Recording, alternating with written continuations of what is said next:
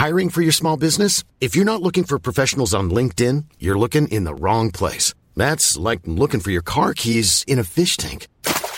LinkedIn helps you hire professionals you can't find anywhere else, even those who aren't actively searching for a new job but might be open to the perfect role. In a given month, over 70% of LinkedIn users don't even visit other leading job sites. So start looking in the right place. With LinkedIn, you can hire professionals like a professional. Post your free job on linkedin.com slash people today.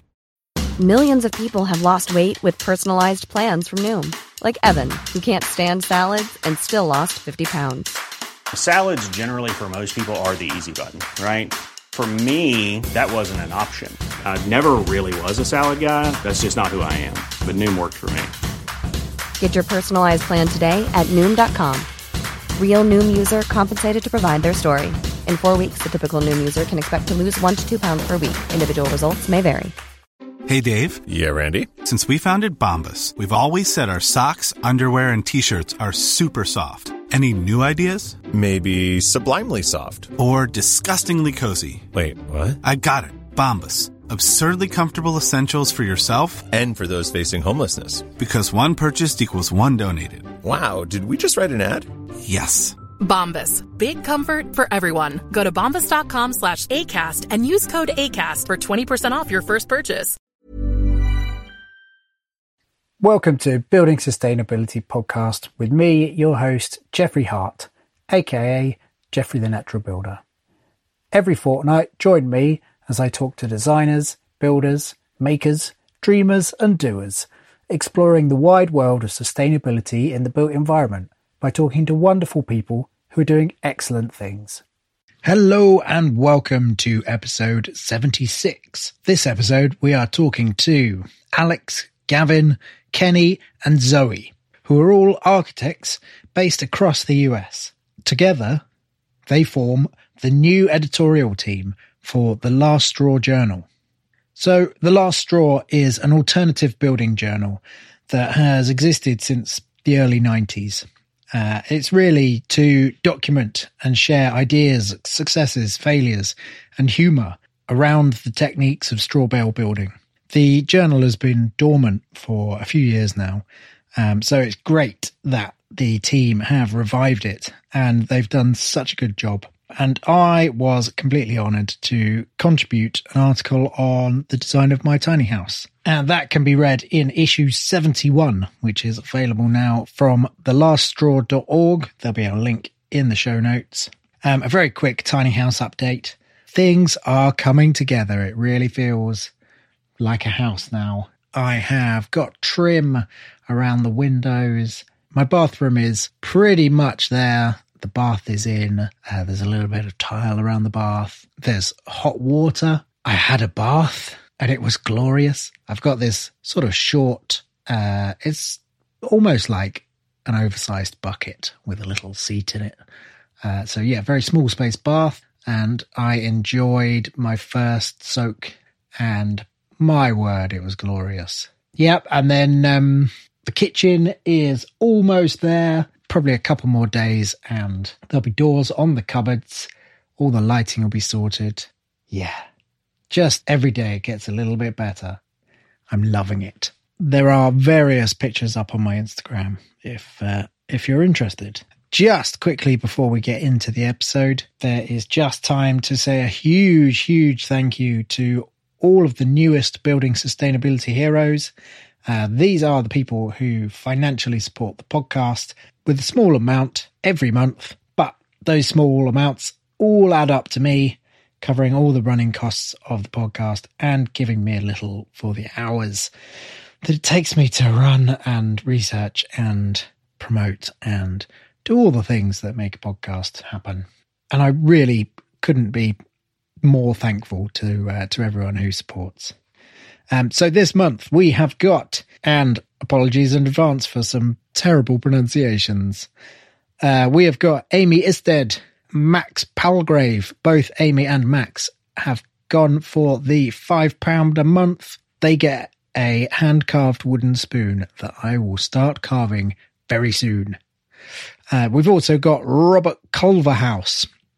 We've got George McKersick, and Lara Skaronska Costumier, although I suspect Costumier might be the job. So thank you so much to everyone. Um, there is actually a 10 minute bonus snippet of audio from today's episode, um, and now nearly 10 hours of other bonus bits and bobs. Uh, there's whole episodes, there's little snippets, there's various bits that didn't quite make it into the podcast. Um, you also will have an opportunity to suggest questions for uh, the upcoming guests. I've got four more guests that are all lined up. Interviews are happening soon, so you can get in there, find out who they are, and get me some questions. There is, of course, a link to the Patreon in the show notes. Okay, good. That's everything. Enjoy the episode. Uh, I should say that because of the large numbers of people, it was a Zoom recording and the audio is a bit questionable, not up to the normal standards. But hopefully you'll accept it. I'm back at the end. Bye bye.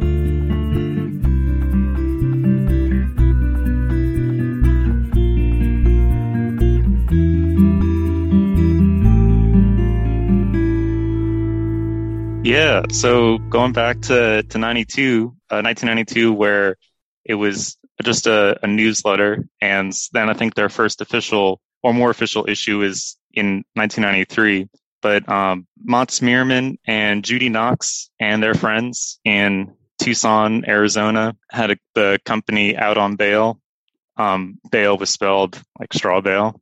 Uh, it seems like there's no shortage of puns and and humor throughout everything. uh, our impression right now um, is that just the the excitement of like kind of like rekindling natural building, kind of starting from when they had read um, Whole Earth catalog and uh, owner builder magazines um, in the the and fine home building. I think there was uh, I can't remember the name of the article, but they they were kind of like starting to hear about this stuff and like wanted to do it themselves. And then as they were trying it out, they're getting information. They want to like share it as as widespread and quickly as possible and kind of caught like wildfire out west.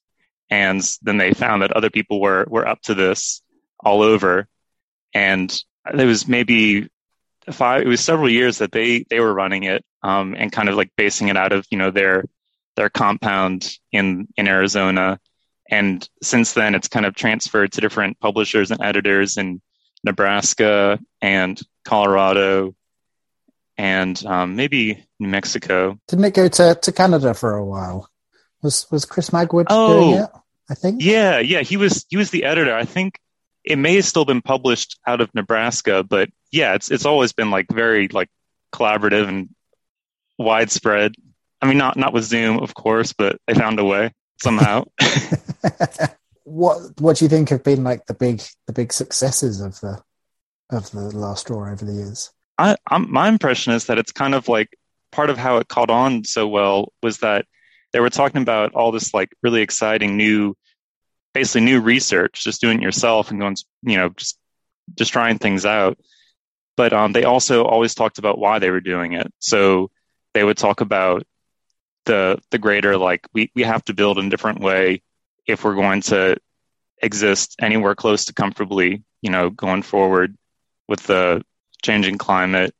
Um, they were, talked about the economics of it, and you know, there's all like there's all different parts of the spectrum to like kind of come come at that from, but they also about like the ethic behind it, and I, I feel like that kind of um, that kind of kept it going because it wasn't just another like trade magazine. It was you know a lot of people that you know weren't professional designers or professional builders before, but they kind of became basically professionals because they were the ones out there relearning it or rediscovering it or, or pushing it forward themselves.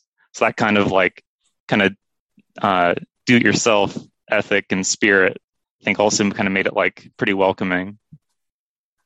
And then you still had like, you know, like the really pretty major um, pushes for getting natural building into building codes around the world. And that was talked about and um, and updated in the last straw. So it was like still like pretty rigorous and heavy hitting like communication going on.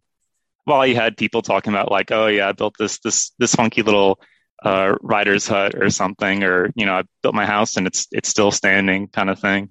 I like. I mean, I really like that it's it kind of embodies that sharing culture that that natural building has. You know, it's it's about people having a go, talking about their successes, talking about their failures, communal learning. Yeah, one one little one little metaphor we've used to talk about it among many is kind of the like the community fire, like the campfire.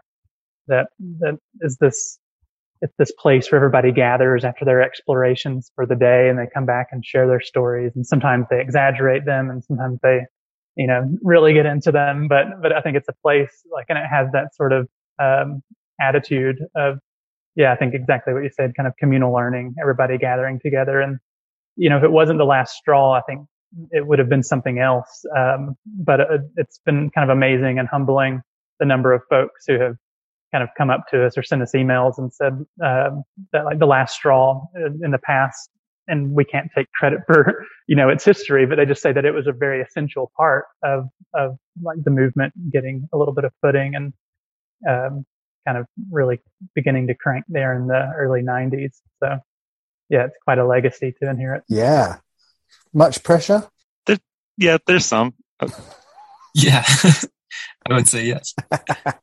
but there's a lot of goodwill too. A lot of people that are just excited to to to have it active, and I feel like that helps kind of offset the pressure. Oh yeah, so much goodwill. Yeah, I, everyone is just like loving it and wanting you to to succeed, and and so and so pleased that you're you're putting in the effort. What do you think you're going to bring? I guess you know every editorial team who's taken it on is is going to take it in a slightly different direction. What what do you think's uh, what you're bringing to the the, the journal. Uh, it's something that we've talked about a little bit is s- sort of trying to turn a, a, negative into a positive in the in the sense that we collectively don't know a lot about natural building, and so trying to sort of approach it as a as a novice and and potentially be a opening for other people that are interested in it like us that haven't really found a good source of the information as part of it at least. We're really trying to make make it more accessible for for for people like us who are just entering the world. And and we do think that kind of being a beginner makes us a little bit like uniquely qualified to to ask these these more beginner questions and and um and to approach it from that direction versus it being something super scholarly and unapproachable. And we want kind of everyone to be able to pick it up no matter what skill levels they have. Um, and yeah, we, we also kind of want to zoom out a bit.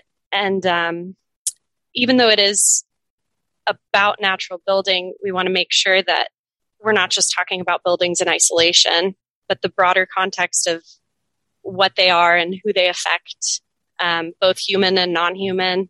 And we, yeah, we think it's a really, really important thing that the platform is holistic in that approach and dives deeper than just building details, even though those are extremely important. Part of what we're also bringing is is our background in architecture. So we, we have like a, a, a basis for like looking at building drawings and and making building drawings and like kind of knowing how things go together. And so it's um, it's not like a total blank slate, but um, we know that there's a lot of disgruntled architecture graduates out there that um, when they can find a architecture job, it you know it's not not exactly what they were hoping for. Um, we're partly hoping to, to to speak to them and kind of like kind of help make it I, I guess accessibility is, is, the key word always, but you know, help like uh, make it more accessible or legible um, in architecture schools and wherever else people are talking about building design. But that's that's kind of what also what we're kind of bringing is like that perspective and like that kind of background. So you know we can we can use the design software and you know and produce the magazine and you know talk about buildings. And and sort of like kind of also with this hope that by like having the year of architecture grads we can help nudge the industry from maybe a, a place that it hasn't been nudged. Um, because I, you know, architects and their drawings are one of the big sources of demands and the like what materials are called for in construction. And, and architects have a role in helping push natural building forward. Yeah, well, I like that. I like that it's. Um, I mean, I think there's a lot of parallels to the podcast there in that. I mean, certainly the holistic viewpoint uh, is definitely something I try to to tap into. I think if you're not looking holistically, you're generally causing more problems with your with the solutions that you, you've sort of come up with.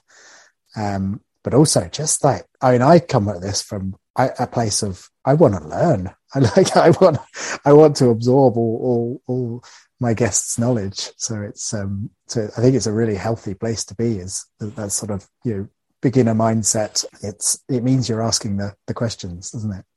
I mean, I was interested in uh, in sort of the idea of the actual journal as a way to to to give out this information. I mean, there's obviously since 1993 the technological advances of the internet and sharing information has has changed quite a lot. Was it something you considered that is a journal still the right format to to communicate this stuff? Yeah, we've we've been talking about that, and we're we're still we're still working through it. But we've kind of been thinking of the last straw as like it's a platform, and one aspect of it is the the magazine that there's PDF and there's the print, but there's also the website and there's also like email newsletter and there's also whatever else. And so we're trying to think like how what are we trying to do and like which one is like the the better like format for that. So like with a print magazine, you know, we could like walk through Lowe's, walk by the cash registers, um, or Home Depot, or like any like big box home improvement store, and just like slip a few magazines on the rack. Um, we could do the same thing at Barnes and Noble or something, or something like that, or it could be on a bookshelf at a architecture school library. We passed around, you know, could be at a coffee shop or something. So it's like there's a way that that could be um, seen and like spread around that is different than if it was only digital. Um, with the website, we're also like Gavin might be able to speak more to, or can speak more to this, but like you know we've got a bunch of ideas of like what, as far as like making it more widespread and also like uh, connecting the existing community, maybe like helping to cultivate it. That maybe the website um, might be um, more in a place to do, and then the newsletter is just a little more frequent and easier to to, to get out um, than a, a full on magazine, and we still want to kind of like keep boosting like cool products that we hear about and like kind of keep stay engaged with people. So uh, that's that's kind of like some of our initial thoughts on like why why different formats and why why print at all. Yeah, we we we have some big dreams for the website, but you know it's it's just the four of us, and we're we're trying to work through it all. Um, but I think coming back to the the the goalpost of being as accessible as possible to as wide a you know group of people as we can and you know trying to get people together you know as as alex might say like find each other and get together and and do cool things. Yeah yeah yeah. I think that the um, one thing that we haven't mentioned yet but that i think listeners might be excited to know about if uh if they don't already know is that one thing we did in kind of a, an effort to make the magazine accessible from the beginning is uh, we put the entire archive of the last straw on the website where it can be downloaded and anywhere from zero dollars to however much you want to pay for it. Um, you know, the new issues, maybe eventually they'll make their way into that same free archive. Uh, and I think just keeping this kind of growing resource of material going and hosting it on the website and making it as accessible as we can is something that we definitely want to do and want want as many people um, as possible to, to download it. So thelaststraw.org. Nice. Perfect. I really love that um, the the sort of guerrilla distribution possibilities of of uh, of a, a, actual physical thing. And I'm I'm you know I maybe it wasn't clear how I sort of phrased the question, but I'm I'm totally with you that that a physical thing is it's I don't know. There's so much more to it, isn't there? It's like the the book that you could read on your Kindle, or you know, you get it personally recommended to you by your friend and you know placed in your hand. It's it's so much more sort of valuable, and I think you you absorb it and sort of it connects better. I think is what I'm trying to say. And that's something that we really thought about as a point to kind of drive our our graphic design is like how can we make this approachable um, like in opposition to a lot of other like architecture magazines that we've seen that are super slick and just not not easy to pick up. We we kind of want to think about it as something that's not taking itself too seriously and and silly and fun uh, in contrast to kind of like the rigor of the the building science uh, data that is is so important to it as well which is something that the the community already just seems to embody so much is is that silliness um, that that makes it so fun and and welcoming. Um is is there um is there like a hope or a dream or like you know what would be the marker of complete success that that you could reach? I, th- I think um i think one thing that we all hope for is that natural building uh, or, or alternative building or better building, whatever you want to call it, um, is that it just becomes more the norm and it's not necessarily this side category of construction. I think that it's, you know, all buildings should be green building. Um, so whatever, like a mark of success, I think is just uh, an increase in that sort of mindful uh, building. Um, and I think that, you know, it's, it's funny that I was thinking about this a little bit when we were mentioning the difference between a material thing or an idea. I think something that uh, we also share is this idea that it is important to, you know, be a voice and generate stories and help help uh, maybe introduce new concepts to people about what construction can be. But equally important is the material reality of that. And I mean, as, as long as we just discuss what would be better, but the construction in this industry and everything continues as it does, um, it's that's winning, and it's perfectly fine with with you know most capitalist enterprises if if we just continue our you know conversations in some sort of ideal form discussion.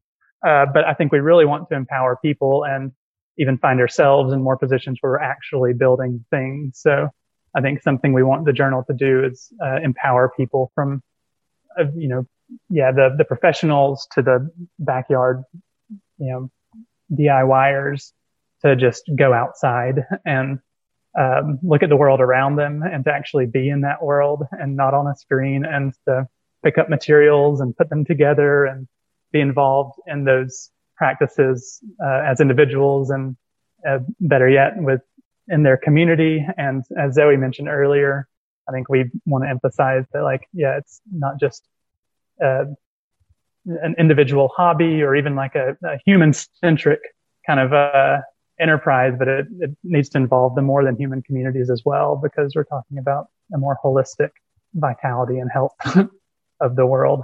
Yeah. So like uh, some success would be like if the magazine was really widespread and inspired other people to make their own like regional versions. And we kind of um, in our in our coverage of the the Rocky Mountain Natural Building Conference in the issue we just put out um, on the last page of that, kind of like have this like dream of you know uh, I don't remember if it was like seven years from now or, or something like that, or ten years from now that um, there's like a proliferation of bioregional magazines and groups, and so like a dream would be that there's all these more specific uh, magazines that come up, and then we're always like advertising like, oh, there's this regional building conference, there's this regional building conference, and it's kind of like you know, it's never a question that you'll consider your local climate and materials at hand just at the beginning of any project. Like that's not an extra thing. It's not like a, a checklist on a LEED or I don't remember what the, the British is it BEAM? That's not BEAM. BREEAM. Oh, BREEAM. Okay. Yeah. It's not. It's just not like a thing you check off. It's like kind of like foundational to to anything that you're building, and so that that would be cool if we're always talking about all these people getting together, and you're not far away from someone doing something cool wherever you are. Yeah, I think if if at some point the last straw became, if at some point the magazine became irrelevant because there are more like kind of destituent like energies going, and a lot of people are doing things all over. I think that would be great and fine. um, like if if somehow these like yeah autonomous enterprises happening all over kind of made the magazine uh, irrelevant great but until that's that's happening i think there to be a source of like helping pull those communities together and share info um, is something we're happy to do Well, I mean, episode episode that's my thing. Issue seventy one. Uh, your your first issue is fantastic. Uh, just I was so so. I mean, surprised and pleased to just see how how beautiful it was, how funny it was. It it, it did it, it captured everything that that I love about about the natural building world. Um, so so congratulations on that. But I mean, talking about this this issue, uh, first of all, that picture on the front. Do you know what? I kind of didn't really fully zoom in on it uh, or like look at it, and then I saw my own little house there on the front, and I was like, "Oh, it's it's all of the things in this issue, beautifully drawn out." And I, you know, it like properly warmed my heart. That was that was the hope, kind of that it's uh it's a slow burn, and you kind of realize it after a little while.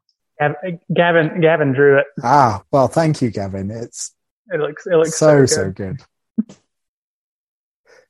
yeah. Um. So uh, sh- let's have a little chat about about what's in this issue, if that's all right. Can I get a, a favorite favorite article? We have to say yeah, the, the biophilic tiny home part one. Well, hang on. Let's let's take let's take mine out of the the equation. It's only fair. It's it's head and shoulders above.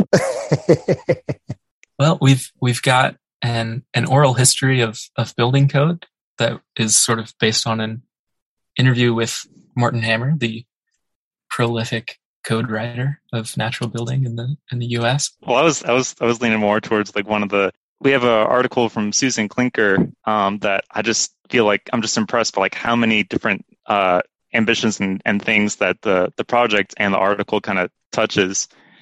Um, where she and um, her business partner Soren um, are starting a company to try to like have like an urban focus on bringing in.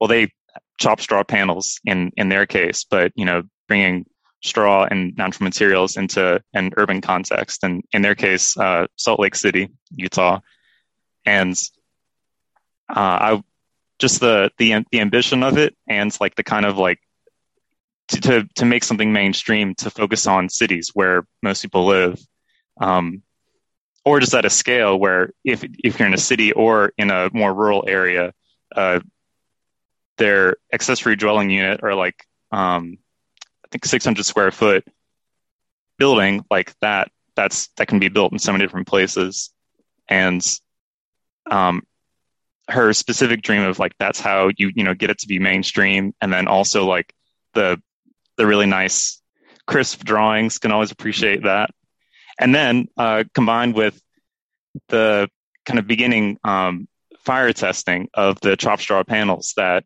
that she and um, her her team and colleagues have, have been doing and like that that seems kind of like a, a throwback to the the earlier days where it's just kind of like you know un, until we get you know this you know major laboratories university funding we just got to go try it ourselves and I mean, they they did it. They made it rigorous, and uh, I just think that that whole I, I like how that turned out, where it's like really really optimistic. I do like I like the I like the addition of um, there's there's like a, a kind of a a group focused on defending um, a forested a large forested piece of land um, kind of in the Atlanta area um, that's currently under threat by a couple of different entities.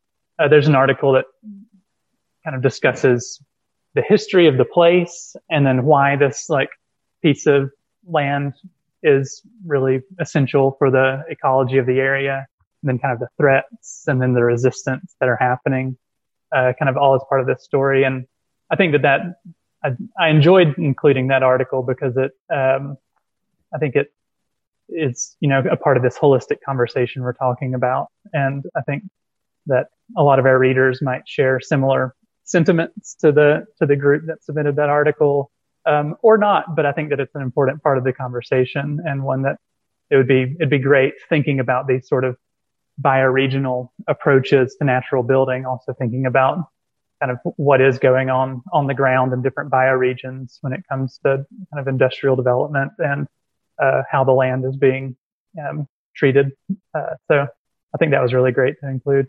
Another article that I, I really like is um, uh, James Henderson's Natural Plasterers uh, Gathering uh, conference, and just kind of I think that piece is super important to to convey. You know how important it is to get together and be in person and be able to to help each other share your skills and um, and and learn from your own practices and that's something that can't can't be conveyed through the internet or social media or a blog i think we also had a lot of fun doing um, kind of some less traditional articles and little just segments so there's um, we added a, a, place where people can submit their truth windows um, to the journal. So there's, you know, that's like a, a, hole that people will cut in their wall to reveal what the wall is made of. Um, and it's kind of a, a, playful tradition in a lot of natural buildings to have a truth window. So I think we, we'd like to have a place for that, that is just kind of rolling through the issues. Um, there are a couple of ads that you might have noticed that were, we, we didn't have any sponsors this issue. We were really just trying to understand, you know, kind of without without any um, necessarily like support from sponsors how much you know just what it would cost to make the issue but we made our own ads um, and they're just they're a moment to be funny and i won't i won't describe them because describing a joke often ruins it but they're in there some nice little joke ads and then there's also uh, our coverage of the natural uh, building alliance uh, conference in that happened in Moab, Utah. And it was, it was fun because that was, our team had formed over Zoom. We live in different parts of the U.S. and that was actually our first time, um, to get together as a team in a long, long time since, you know, architecture school. Um, so it was our first time to get together as the last straw team and kind of discuss our ideas in person and have this sort of experience together of going to the natural building conference. And I think it was it was a really beautiful time and we met so many wonderful people and we made an attempt to kind of uh, lead the reader through the conference and thoughts that were going through our head leading up to the conference. And there's a segment a little later in the issue about entering the conference and kind of this magical sphere that it was and meeting all the people. And then like a spread that's kind of like a, an assemblage of ideas and pictures and collage kind of swirl of what the conference was like and things that we heard and things we saw. And then um, kind of like summing up the, and a little bit later in the journal in a segment, summing up kind of the, the vibe of the conference and kind of the, the last thing that we did as conference goers as we all circled around the fire. Come back to that metaphor and kind of discussed ideas before spreading back out into the world. But so the article kind of is sort of a, a dream, a, sort of a, a, weird, a weird dream article, like leading you through this conference. So I think that was really fun to put together as a team. Nice. I yeah, I wanted to talk to you about that conference because, well, your the write up of it was, I it reminded me very much of my trip to the the International Straw Bale Conference back in whoa, what would that be? 2012, I think. And just, yeah, the, the sort of excitement and the, and just the, the sheer amount of sort of wisdom and uh, ideas. And yeah, it, it really, I mean, it completely changed my world, that conference. So it was kind of, it was great to relive that uh, for this one. Oh yeah. If I think it's been, it's been really, um, amazing to hear how many people, uh, have had their minds blown and worlds changed. Uh, uh, Martin Hammer is one of those who went to a conference in California with a friend that was uh, about, uh, I think it was Swearingen was the conference presenter's name. Um, but he had his mind blown and started doing natural building. And then, uh, you know, all these stories of people after having the embodied experience of being there with other natural builders, just kind of doing that in their lives, that just becomes their trajectory, uh, is really amazing. And so, uh, yeah, hopefully that article, if nothing else, helps inspire people to get involved with yeah the communities around them or or making a trip to go to one of these conferences and just see what it's like to to be with other folks doing this sort of uh, work. Yeah there were there were so many workshops and talks and presentations and so much amazing technical information too that we we really want to share but kind of we all dispersed and and tried to go to as much as much as we could. But um gathering back at the end, it was more the energy of the conference that we felt really was important to communicate and um,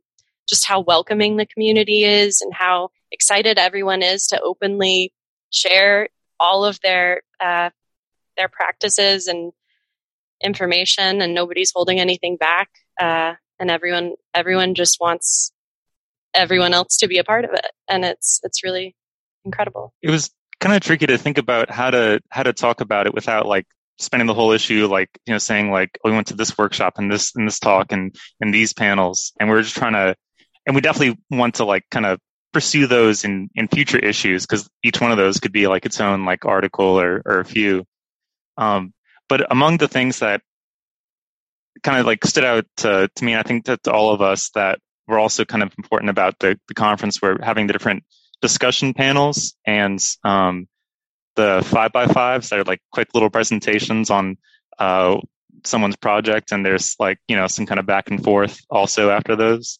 There was um, a panel about inclusivity in construction and also specifically like natural building that um, that was really i mean the the panel talk was really interesting and then also like the q&a kind of back and forth after was really cool and then the other panel that was um, the other panel was making natural building mainstream, which is just like inclusivity, a huge topic. So could, there's a million different things to talk about, but that's where you know it's really awesome to have people that um, of all different like skill levels and experience levels and from all over kind of talking about it and that was that was really also like a, a lot of a lot of different directions like from like how mortgages and insurance works or doesn't work to like should we focus on um, getting some celebrity to have natural building and like is that the key to visibility? Or um, and both these there's people working on this in both directions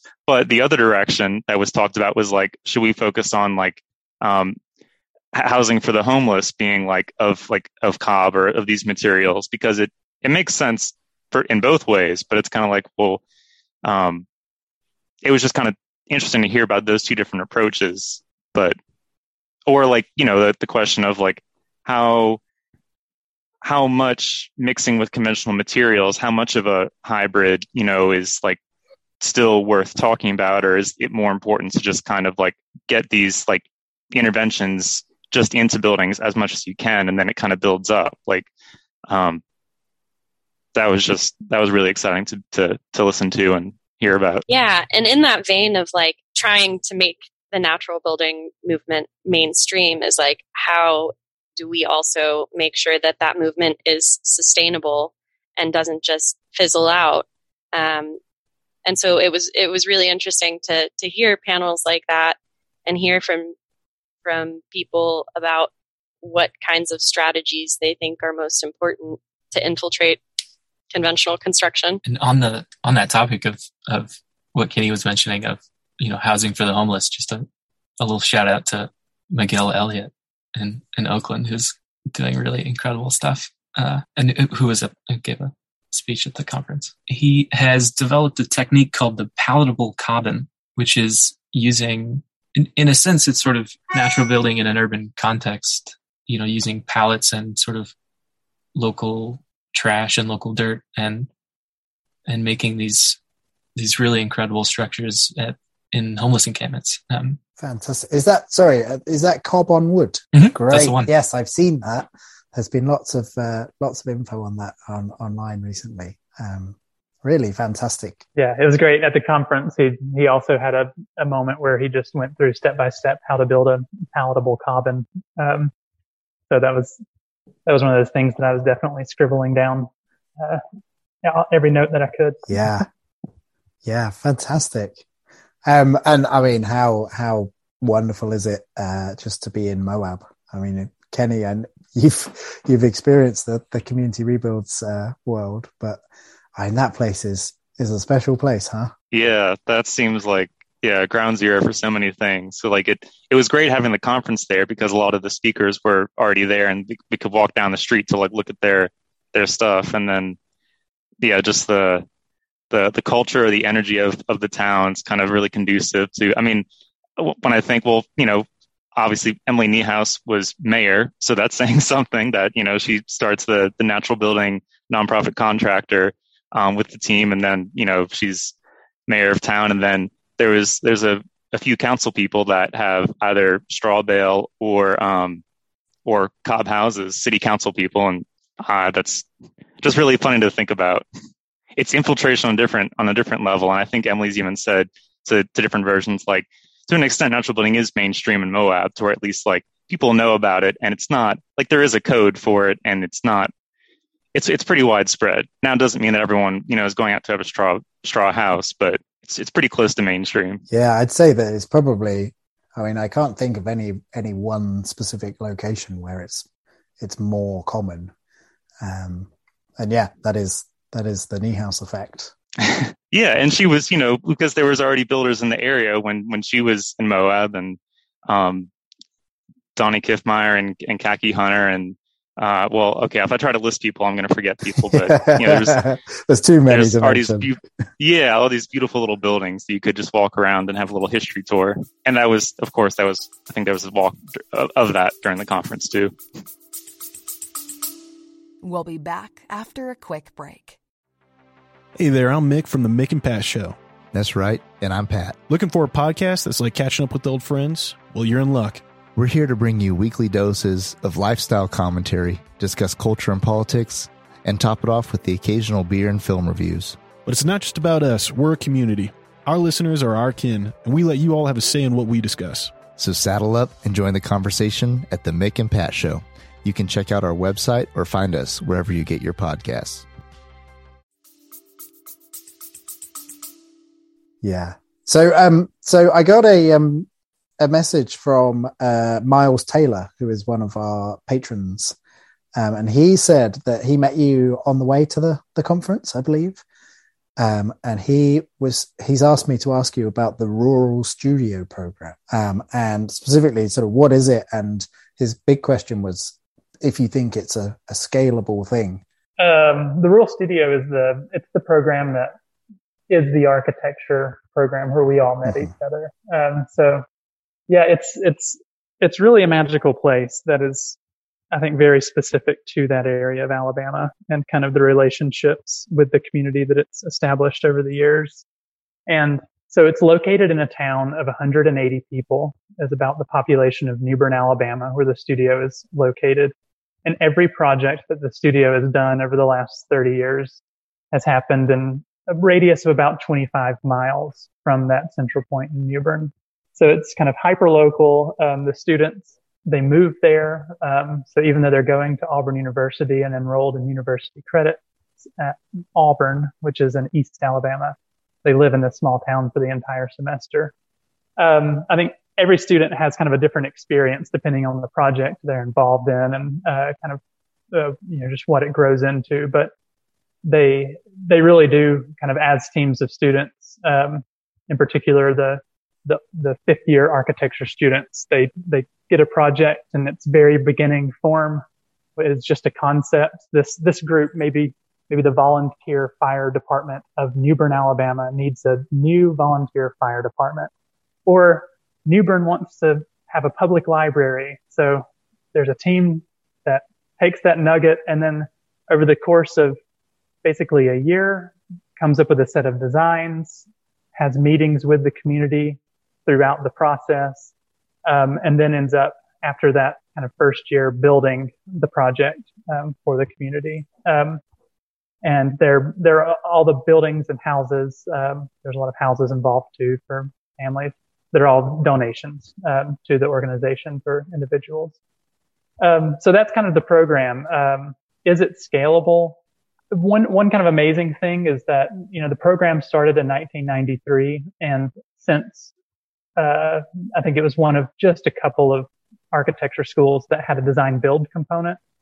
Um, otherwise, architecture schools are mostly in studio, um, learning to draw and draft.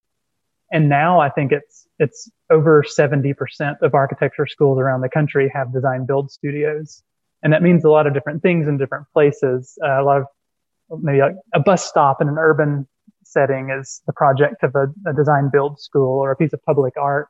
But there are some different schools that are doing housing and uh, kind of community buildings in, in a similar way to Rural Studio. And uh, so I think the, the idea, at least in the architecture education world, has been scaled, um, although it remains very like kind of specific to the place that it is. Um, but yeah, I think that would be, that's kind of a, a broad way of describing it. Uh, I guess one thing that seems kind of distinctive um, about Rural Studio is that it seems like one of the most like involved ones to where like it is the students literally building like every component unless it gets like very specialized to where like you need like well they're not driving the concrete truck but you know we are like moving the the chute into the the formwork um and like other like specialized things like the the students used to do put up the drywall and now it's usually um local guys that come in and do the drywall. Um but I should also mention that uh, Alex worked as an instructor at Rural Studio after being a student, and like that also seems like kind of um, I don't know I don't know how unique it is. It seems like it's kind of unique that it's kind of a community built up around it and really kind of focused on like having that kind of uh, I guess you call it institutional memory, but you know, uh, there's got to be more fun fun word for that. But that kind of like kind of really like embedding the, embedding in, into a community and kind of like you know knowing who who works in the area and like what are the needs of the area. So it's it's less like the helicopter in and like do a project and then come back out. And yeah and there, there's probably like some specific things like being embedded in university that kind of like allows it to do things but also might limit it in some ways. Because there are like um i guess community rebuilds is an example of like a building program with not not so much design, but like part of that that's outside of a university and or Yestermorrow it might be more school or well there might be more design into that. Um, the the thing is that it, it, it does kind of like the the hard thing that's or one of the hard things that seems to replicating it is the resources behind getting donated building materials and staff time because um, at least in our experience, like not having uh, designed a full building or built a full building before, um, you know, as as twenty year olds or however old, it takes longer than than it than it might ordinarily. And there's also like throughout the process, there's always these guest reviewers coming in, providing like really good feedback and, and insight. But you know, sometimes that you know flips the project or changes the project. And whereas in studio, it's like after the final review, it's like, okay, I'll I'll think about that for my my PDF portfolio, I might, you know, change some things. You know, you have to kind of think about, well, how does that affect the schedule and and our, our budget and who we can uh, go go see if we can get donated materials from and and things like that. So within a university setting, it, it might be uh, a little bit easier to replicate, but I guess it just takes creativity too. Yeah, and I'll just add to that that honestly, a lot of my um, after after teaching at the studio for four years after being a student there, um, the big question I was asking myself was like, how can I keep doing this sort of thing? And I think that's the the, the original founder of Rural Studio.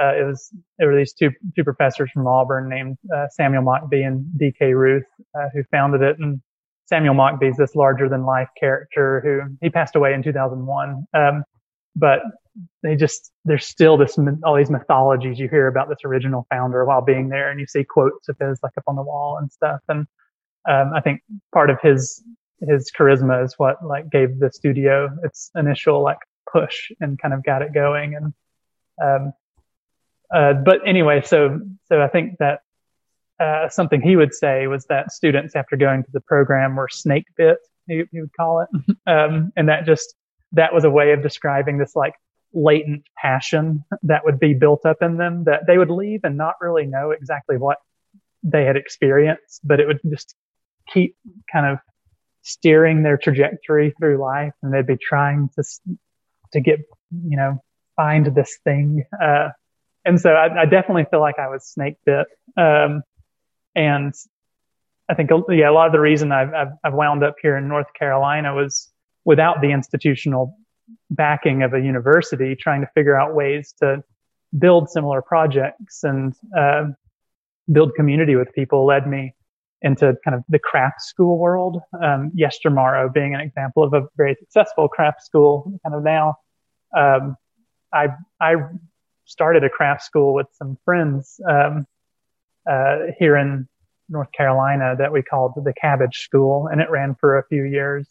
And we were, I did a design build class out of it. So having left Rural Studio, I came to the mountains here and hosted design build workshops. And I think that it, it is, it is really difficult. Like that, that the school we started didn't survive the pandemic. It was, didn't have the, like kind of the, you know, whatever the stability of the university is. And it's probably for the better that it, that it faded away.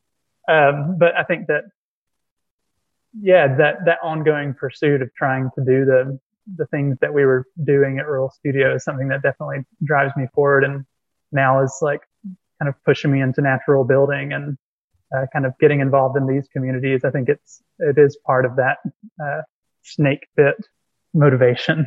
And just on the, the topic of Rural Studio, I just want to say that there was a brief Last Straw Rural Studio crossover in 1995 when um, Matts Myhrman consulted on the hay bale house um, out in Masons Bend, Alabama. So yeah, it was uh, it was hay bales, it was a cement stucco, it was it was 1995. It was it was you know a, a growing uh, growing knowledge base, and also it was like in a climate totally different than where most of the revival projects were happening out in like the humid, um, pretty swampy areas along the Black Warrior River. So still a very beautiful house. And uh, that was that was a, a, front page article in, in the last straw. So I just want to say there was a little bit a little bit of crossover back then. Nice. I mean that that that sounds just fantastic. I mean I love I love hearing about that and and you know like the the sort of I can understand the the effect like community rebuilds for me was that that thing. Uh, you know, I came home to the UK and set up a company almost exactly like community rebuilds because it's like I know how powerful this is. I know how how much I took from it, so I want to you know pass that on. Um, uh, I got just a couple more questions for you. What's inspiring you? What's what's really like getting you going at the moment in terms of sustainability in the built environment? I, I think for me, kind of like learning about all these like little projects that people are like taking on. And I'm thinking of a particular project that's like down the road in Atlanta that, you know, people like found this justifiably cheap piece of land that would be hard to build anything on, but they're trying to do a tire foundation, cob oven, a yurt right now, like a tent yurt, but maybe something more substantial later. And like hearing about that in other places that that's that's really exciting for me. Like the kind of like uh, self build, like kind of just just going for it. That ends like the idea that like man, if we could all like start to like talk to each other more and you know bring in some of the, the old old heads knowledge, then that's that's really exciting for me. I I kind of hate to use something that was in the journal, but Su- Susan Klinker, the that sort of uh, cut straw panel system that she's been developing feels very sort of cutting edge and seems like it has a lot of potential and it's is really exciting to me. Yeah, similarly, um, something from the conference that that really excited me um, was uh, Killian Liam Barrett, his clay panels that he's trying to to kind of create quickly and efficiently um, that can easily be uh, used on a, a, standard construction site, like starting to think about um, just slow ways of spreading more low impact materials, I think is really exciting. And then I, I think to throw in a little bit of like um, a curveball like aimed at kind of more of those holistic ideas. Uh, I think something that I've found very inspiring, and I think early on, our team was kind of discussing what we were reading and the idea of maybe reading a book together as we were editing. And uh, Robin Wall Kimmerer's Braiding Sweetgrass came up, and uh, I think that's conversations around kind of, uh, I think, golly, I mean, I would suggest read the book if you haven't. Uh, but there, there are a number of folks, I think, from uh, indigenous communities who uh, have a lot of important things to say. Um, and I think that, you know, when, when we're imagining ways of our uh, of of relating to the earth differently and um, how natural building is a component of that. I think it's really important that we allow ourselves to really bring a lot of what we think into question and like constantly try to blow our minds and get out of these sort of colonial narratives that we have ingrained in our heads and all these kind of ideas that we're just rehashing time and time again I think it's important to to seek out uh, different voices and and do more listening than speaking, and um, really think about how, yeah, say it one more time, how we're like situated in like a more than human Earth. Like, uh, it's not it's it's not just us here. Um, there's there's a lot that we are affecting and that we need to take into account, and so I think those that is like a, that's a really inspiring conversation and motivation uh, for me, and I think for the journal. Brilliant, lovely. Um, I guess I mean my my sort of final question was was a. I know that the last straw journal isn't just about straw, but uh, it made me think a lot about straw, and of course, this last week I've been presenting, uh, you know, talking nonstop about straw, so it's it's very much in my head. But I was wondering what you um, what you see as kind of maybe the where we are at the moment in sort of straw, or certainly where you are in the in the states. Um, you've spoken a little bit about that, and sort of the the exciting opportunities, uh, like Gavin, you were saying about the uh, the cut straw panels. Yeah, I think I think um, it seems like there's a lot of potential for straw in you know l- larger buildings, like multifamily buildings and I, I've seen some examples of that in, in Europe, but not so many in the U.S. And I, you know, I think a lot of it has to do with with code. And I'm, I'm Martin at one point was was speaking about you know the building a house out of straw is there's not a whole lot left to to learn. The details are sort of have been refined, but I think sort of getting straw into other areas is really interesting and has room for a lot of growth it, it seems like straw panels, at, least in the US, are like are like a big um, because New Frameworks is also they're they're developing the the panel that Susan is using um, is from a Canadian company, so there's still like room for more like US based ones that New Frameworks is working on on one. But since there's already kind of like conceptually like the the SIP, you know, the the styrofoam sandwich that is like common enough, or not super common, but common enough to where people we learned about in architecture school and are talking about it that there that's just like a oh it's just a different material in the in the sandwich or something as like a starting point. And then also the uh the kind of like the the rise of like mass timber, which I feel like is partly because of its of its coolness and, and viability, but also um, in Alabama, the Forestry and Wood Product Associate, like industrial groups, are really pushing it because you can you know with with glues and whatever liquids you want adhesives you want you can just grow uh, quicker and quicker and use smaller and smaller uh, trees to make it. So like we had some exposure to that in the school partly because of our professors excitement but also i it seems like there's like a, an industry backing that and maybe there isn't an industry backing straw panels just yet but if people get used to the idea of like, oh, I'm gonna, you know, think of a, a, a wood panel or mass timber panel like in a building, that's another like maybe way that conceptually like straw panels can kind of come in because it's just a different kind of cellulose. I guess at the end of the day, not saying I'm hoping that there's some uh, massive straw bale industrial lobby that comes to comes to rise. But I'm saying, you know, maybe maybe mass timber can also kind of help people get used to the idea of kind of you know slightly different materials um, being you know put in a panel and slap them up on a wall.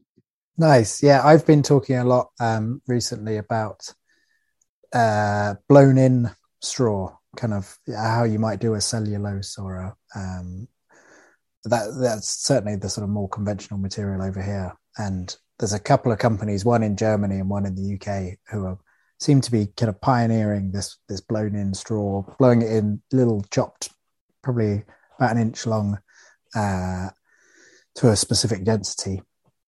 And I think that's got real potential to to just change the. You know, it's a way that straw can be used in a in a in a very conventional way, and doesn't involve a whole load of training or a change in mindset or particularly changing details. It's just a sort of straight substitute. That's awesome. I, I, I hope that, that well, we should look into that to see if that's being done over here at all. Because what I find interesting about uh, cellu- blown in cellulose is that it's like even more accepted in areas that have very low percentage of people that are interested in green or eco anything.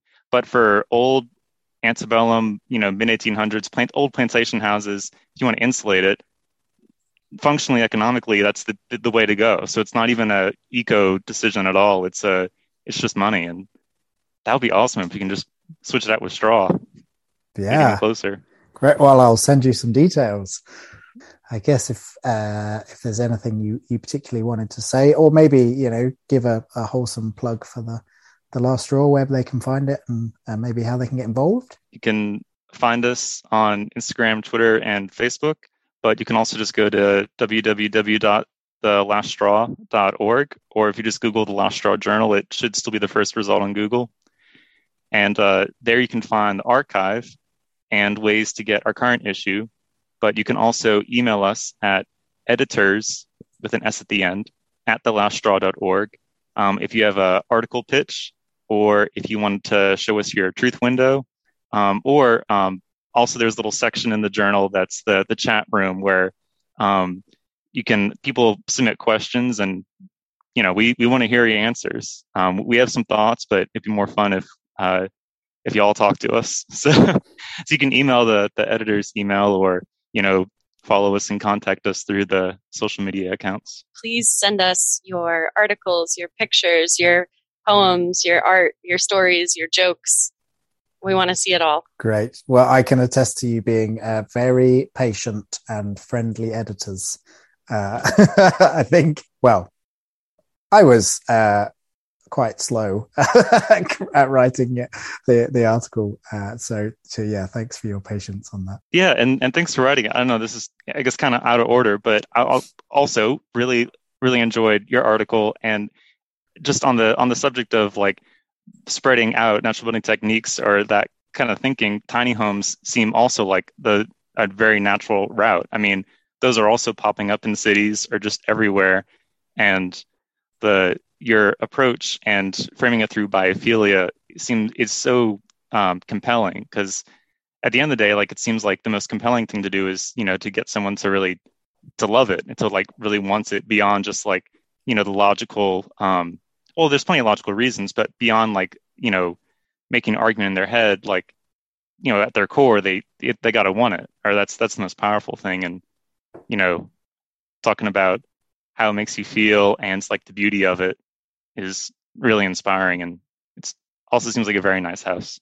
Oh, well, maybe when it's finished, it will be. If, if I've I'm almost a little tired of looking at it for the moment. Well, we're excited to keep up with your progress. Yeah, it's, it was great.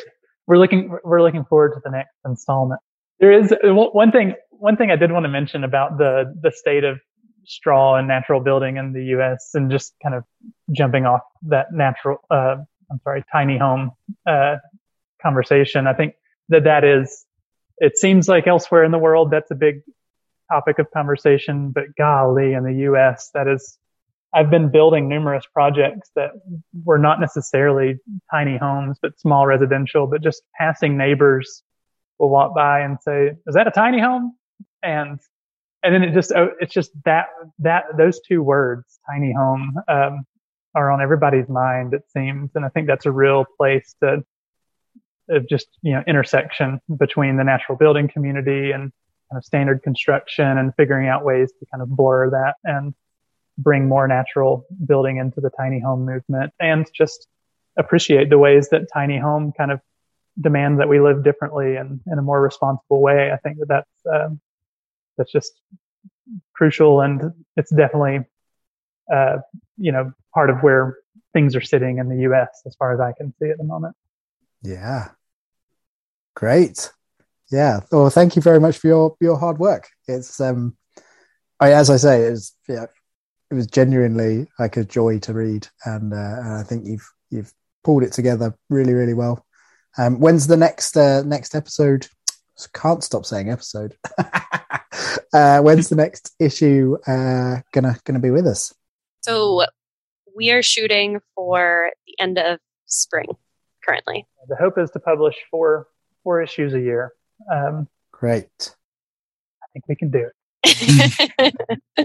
I hope so. has there has there been a good response? I guess that's a, a question that uh, that I should have asked. Yeah, yeah, we've um, we've gotten a lot of like really positive feedback. Um, I'd be interested in some more complex feedback because it's like, oh, what did you, what do you think of how this looked or this looked? But so far, we've just gotten a lot of a lot of excitement, a lot of people that um, are glad it's still around and are uh, happy to to keep tuning in. Um, but we are also at the same email address and social media accounts, always open to feedback on, you know, what what would be cool to include. Um, you know, the visually and content wise, it's kind of all over the place in the magazine because we just want to try everything and and go for it. So uh, we want to we want to try whatever um, someone wants to suggest um, after careful consideration, of course. But um, but so far, it's it's been really nice feedback. Yeah, please please send us like your least favorite part of the journal. We want to know. Hey, it's Danny Pellegrino from Everything Iconic. Ready to upgrade your style game without blowing your budget? Check out Quince. They've got all the good stuff, shirts and polos, activewear and fine leather goods, all at 50 to 80% less than other high-end brands. And the best part? They're all about safe, ethical, and responsible manufacturing. Get that luxury vibe without the luxury price tag. Hit up quince.com slash upgrade for free shipping and 365 day returns on your next order. That's quince.com slash upgrade. Hiring for your small business? If you're not looking for professionals on LinkedIn, you're looking in the wrong place. That's like looking for your car keys in a fish tank.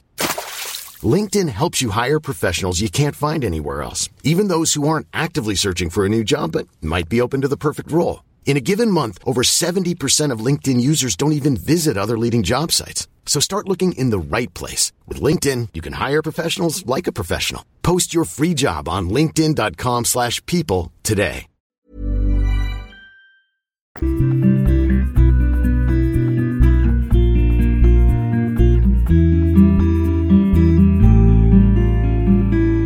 All right, there we go.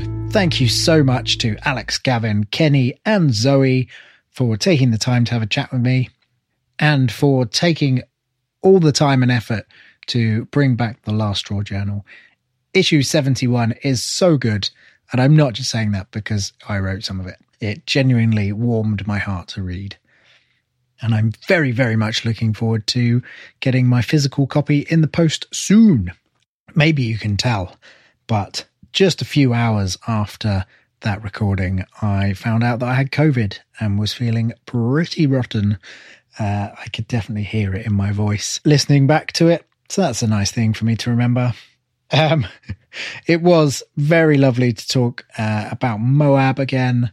Uh, Moab is a very special place in my life. It's a very special place, full stop.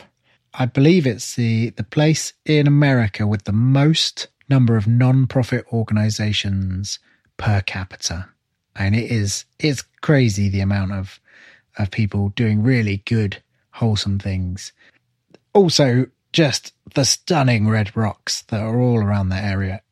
If you ever get the chance i thoroughly recommend heading to moab. And of course there's community rebuilds who have been building straw bale houses for low income families for quite a few years now and have made a really substantial impact on the housing in Moab. If that sounds interesting to you, you want to go and learn how to build a straw bale house uh, for free. You get to live in a straw bale house. Uh, you get a food stipend. You get to be part of that magical community, as both myself and Kenny from this episode can attest. It is a life changing and really wonderful thing to do. Um, so do check out the link that is in the show notes if that sounds exciting to you. Um, I'll end on a much cheerier note than uh, the last episode. Sorry for that downer. It's spring here, and I've been sleeping outside. I was woken by the dawn chorus, which was deafening. Uh, so, so beautiful. And the, the air throughout the day is just full of birdsong. The, uh, the jackdaws have started quawing. I don't know if that's the right description of what they do. It's a beautiful noise. Do you know what? Uh, the other day, I had a little lie down in the sun at lunchtime and I closed my eyes and I'd forgotten about the beautiful orange glow you get when you close your eyes in the sunshine. So, oh, yeah, there's there's really good, wonderful things in the world at the moment. I guess you just have to be selective with what you look at.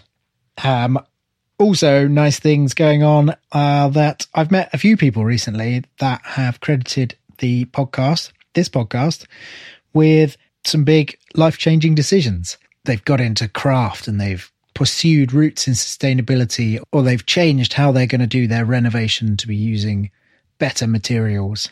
So that feels very, very special. Um, thank you for everyone that's uh, that's met me and told me those things. I've got a massive smile on my face. Um, it feels really good. So, sending you all the biggest love wherever you are. Until next time, bye bye.